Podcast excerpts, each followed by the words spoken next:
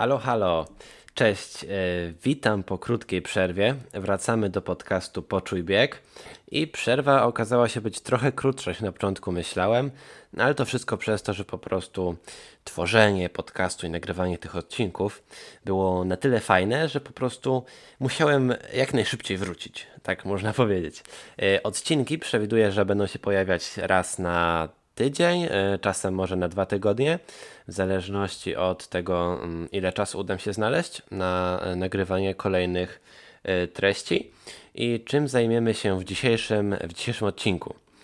Dzisiaj porozmawiamy sobie troszkę o treningu biegowym, a konkretniej o pięciu fundamentach treningu biegowego, czyli takich aspektach treningu, na których budujemy całą naszą formę która z kolei później ma nam dać ten upragniony wynik na zawodach i, i właśnie na tym się dzisiaj skupimy. Zacznijmy od krótkiego pytania lub dwóch. Słuchaj uważnie. Czy zastanawiałeś się kiedyś, dlaczego część biegaczy osiąga coraz lepsze czasy, a z kolei ta druga część od wielu lat stoi w miejscu, mimo tego, że chcą progresować i mieć te czasy coraz lepsze? Czy chciałbyś zdobyć tą tajemną wiedzę? Yy, jeśli na któreś pytanie odpowiedziałeś tak, no to, to słuchaj, jest pięć fajnych punktów, które mogą Ci w tym pomóc. Yy, no i zacznijmy od tego pierwszego, tego naszego fundamentu biegania, którym jest, no niestety, coś nie do końca fajnego, ale tu chodzi tutaj o takie powtarzalne, monotonne treningi, które w bieganiu polegają na tym, że po prostu idziemy na trening i biegniemy jakąś liczbę kilometrów w wolnym, spokojnym tempie. I są to takie treningi, które dosyć, które praktycznie musimy robić codziennie lub co drugi dzień, tak aby móc podbudować ten nasz e, kilometraż tygodniowy, e, żeby organizm i ciało przyzwyczaiło się do do tego typu wysiłku, do większej ilości kilometrów. E, oczywiście wolelibyśmy od razu przejść do tych takich fajnych, porządnych, ciekawych treningów jak interwały albo biegi tempowe i tego typu e, treningi. No ale niestety pomijając te podstawowe wolne treningi, no to daleko nie dojdziemy. Mm, musimy zrozumieć, że spokojne rozbiegania są właśnie tym, co buduje fundamenty tej naszej formy. Y, bez tych naszych fundamentów nie postawimy domu i dlatego te wolne biegi należy robić. Y, to dzięki nim zwiększa się nasza wytrzymałość, a nogi powoli przyzwyczają się do coraz to większych obciążeń mm, i nasz organizm się dzięki temu może do tego adaptować, wzmacniać się i rozwijać. No i kiedy już zbudujemy taką odpowiednią bazę treningową i wykonamy serię ciekawszych, powiedzmy, tygodni treningowych, obfitych w coraz to szybsze, bardziej wymagające treningi, ponownie musimy wrócić do punktu wyjścia i zacząć budować formę na nowo. No, ale pytanie po co? Y, zrobiliśmy już tą formę, jest fajnie, to po co teraz z niej schodzić i zaczynać od nowa? Y, ano po to, aby dać organizmowi wypocząć i przypomnieć mu, jak buduje się wytrzymałość, którą w okresie cięższych, szybszych treningów zaniedbaliśmy. I co to oznacza w praktyce? Budując fundamenty naszej formy, musimy wykonywać spokojne biegi, przebieżki y, bądź też długie rozbiegania i to właśnie dzięki nim w późniejszym okresie treningowym będziemy w stanie biegać na wysokim poziomie i w znacznym stopniu ograniczymy e, ryzyko kontuzji. I kolejnym punktem, mm, którym tutaj e, trzeba na pewno wspomnieć, jest to, że jeśli chodzi o formę, to nie należy jej zmuszać do przyjścia i lepiej na nią poczekać.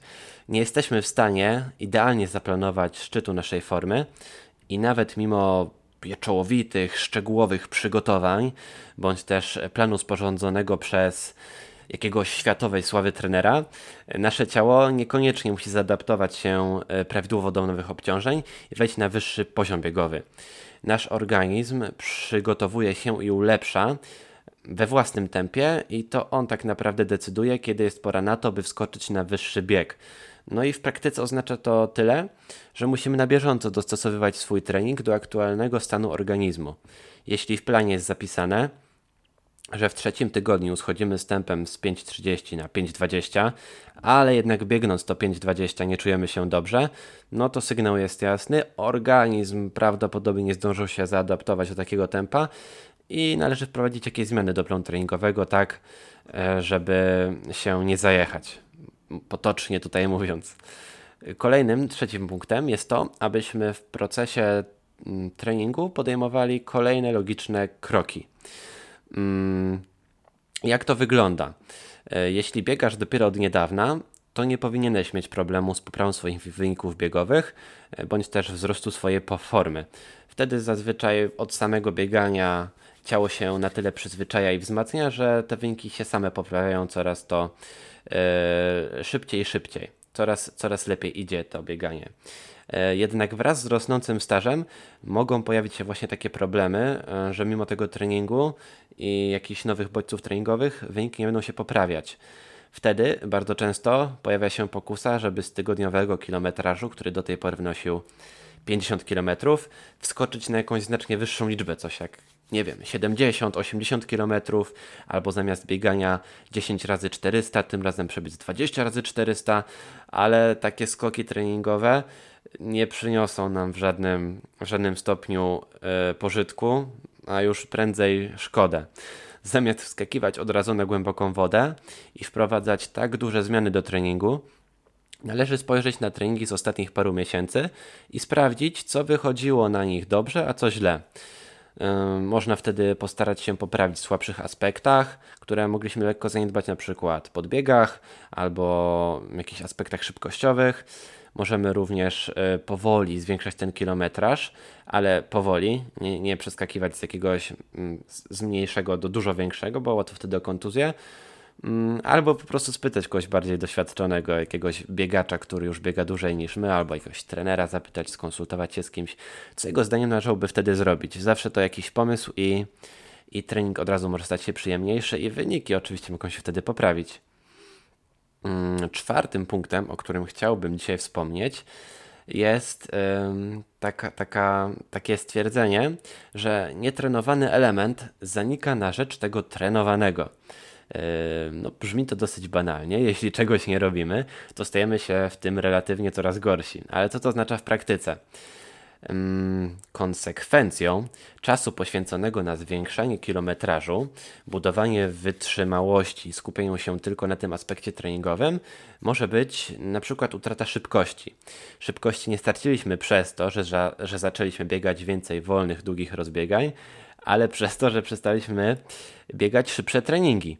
Jeśli chcemy być szybcy, no to musimy biegać szybko na tych treningach, żeby budować w sobie ten aspekt biegania. Jeśli z kolei chcemy być wytrzymali, no to wtedy należy biegać długie, wolne biegi i zwiększać powoli coraz ten kilometrach, żeby na długim biegu zamiast 10 km pokonywać 12, 14, 16, 20, no i w ten sposób budujemy wytrzymałość. Z kolei jeśli chcemy być silni, no to wtedy warto robić podbiegi, ćwiczyć mięśnie nóg, tak żeby nogi były silniejsze i żeby żadne górki nie stały im na przeszkodzie do lepszych rezultatów. Więc bez treningów yy, poświęconych pewnemu aspektowi będziemy stawać się w danym obszarze coraz gorsi.